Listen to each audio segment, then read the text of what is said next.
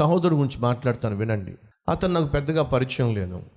ఒకరోజు నేను ఆ- పట్టణానికి వెళ్తున్నానని చెప్పి తెలిసి నాకు మెసేజ్ పంపించాడు. బ్రదర్ మీ మా పట్టణానికి వస్తున్నారని తెలిసింది.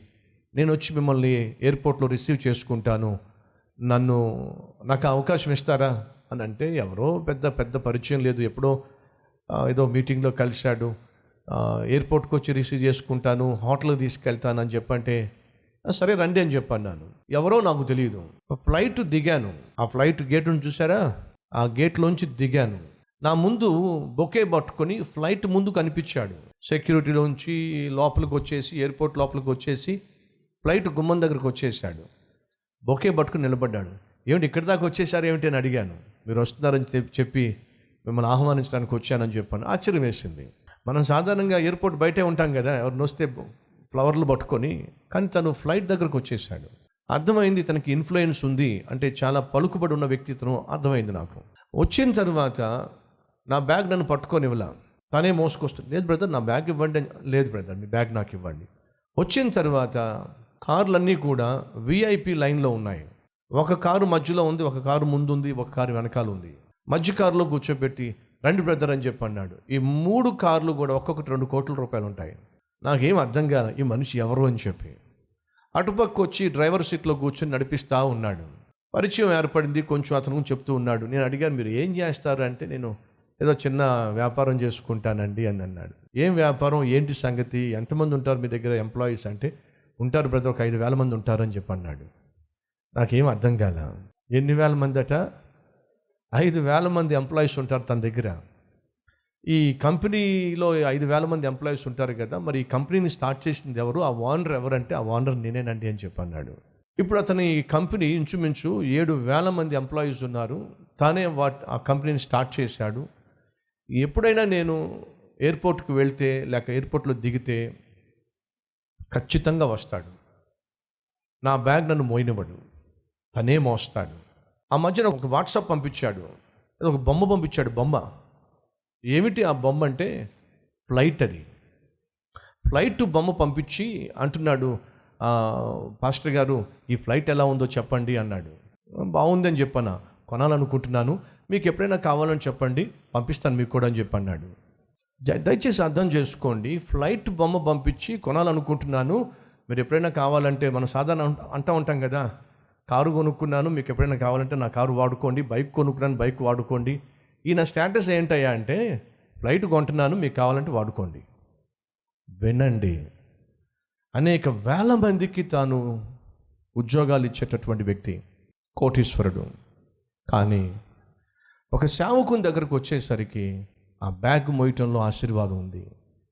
ఆ సేవకుని హోటల్కి తీసుకెళ్ళడంలో ఆశీర్వాదం ఉంది. ఆ సేవకుని కారు డ్రైవ్ చేయడంలో ఆశీర్వాదం ఉంది.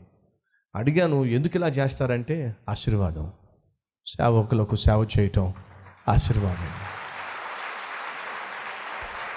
సో తను వ్యాపారాన్ని ప్రారంభించినప్పుడు ఏ మనస్సు కలిగి ఉన్నాడో ఆ వ్యాపార సామ్రాజ్యం విస్తరించినప్పటికీ కూడా తన చుట్టూ ఉన్నవారు తన గురించి ఎంత గొప్పగా చెప్పినప్పటికీ కూడా ఈ మనసులో మాత్రం మార్పు రానివ్వాల. మనసులో మార్పు రానివ్వకండి. మనం దీవించబడే కొలది వాహనాల్లో మార్పు వస్తుంది ఖచ్చితంగా మార్పు వస్తుంది. మీరు బాగా దీవించబడుతున్నప్పుడు మీరు వ్యాపారంలో దీవించబడుతున్నప్పుడు అదే డొక్కు స్కూటర్ మీద డొక్కు బైక్ మీద వెళ్ళలేరు.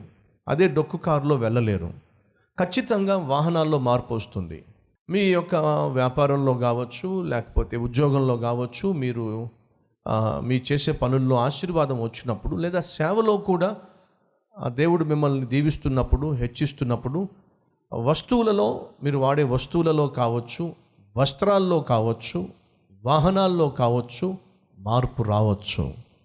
కానీ వ్యక్తిలో మాత్రం మార్పు రావడానికి వీల్లేదు. వ్యక్తిత్వంలో మాత్రం మార్పు రావడానికి వీల్లేదు. ఇది మోషే నేర్పిస్తున్న ఒక అద్భుతమైన పాఠం. మనం అందరం నేర్చుకోవాలి. మీరు వాడే వస్తువులలో మార్పు రావచ్చు. మీరు వేసుకునే వస్త్రాల్లో మార్పు రావచ్చు. మీరు వాడేటటువంటి వాహనాల్లో మార్పు రావచ్చు. మీరు నివసించేటటువంటి నివాస నివాసంలో మార్పు రావచ్చు. కానీ ఎక్కడ మార్పు రాకూడదంటే ఇక్కడ మార్పు రాకూడదు. దీన్ని మెయింటైన్ చేయండి. మోషే ఇప్పుడు అనేక లక్షల మందికి నాయకుడు. ఉన్నతమైన స్థాయి. ఒక ప్రవక్త. దేవునితో డైరెక్ట్గా ముఖాముఖిగా మాట్లాడేటటువంటి ఒక అద్భుతమైనటువంటి ఆత్మీయుడు. తాను ఏమి చెప్తే అది జరుగుతుంది. మన్నా గురువుగాక మన్నా గురుస్తుంది. బండను కొడితే నీళ్ళు వచ్చేస్తున్నాయి. అయ్యో సామాన్యుడు కాదు. తన మాట ప్రకారమే ఐగుప్తు దేశంలో సమస్తము జరిగింది. సామాన్యుడు కాదు.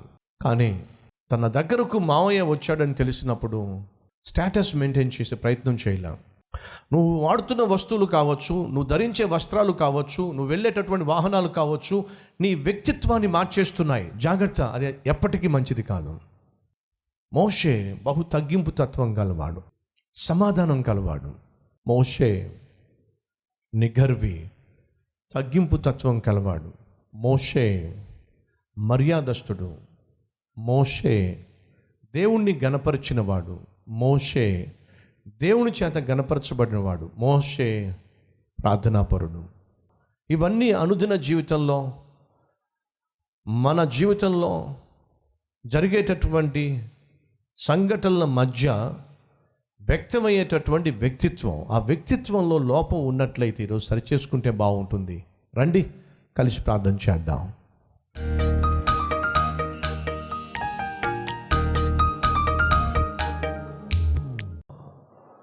మోషే వంటి మనసు మాకు దయచేయి నాయన. మోషే వలె ప్రార్థించటం నేర్పించు నాయన. మా వేష భాషల్లో మార్పు వస్తుంది. అనుగ్రహించు నాయన. నీ చేతుల్లో పడిన జీవితం మాకు దయచేయి నాయన. ఎవరెవరితో సమాధానం కోల్పోయి జీవిస్తున్నామో వారితో సమాధాన పడులాగున సహాయం చేయండి. మనుషుల ఎదుట మంచిగా ఉన్నప్పటికీ ఆ మనుషులు లేనప్పుడు నాయన మా మనస్సులో ఏముందో అదే వ్యక్తమవుతుంది. ఎప్పుడూ ఒకేలా జీవించడం మాకు నేర్పించండి అయ్యా. మోషేలో ఎన్నో అద్భుతమైన లక్షణాలు మీరు మాకు నేర్పిస్తున్నారు. వాటిని వినడానికి మాత్రమే కాకుండా వాటిని క్రియల్లో పెట్టే కృప మాకు దయచేయమని. ఈ సమయంలో మేము ప్రార్థన చేస్తుండగా మా ప్రార్థన ఆలకించమని. ఏసునామం పేరట వేడుకుంటున్నాం తండ్రి. ఆమెన్.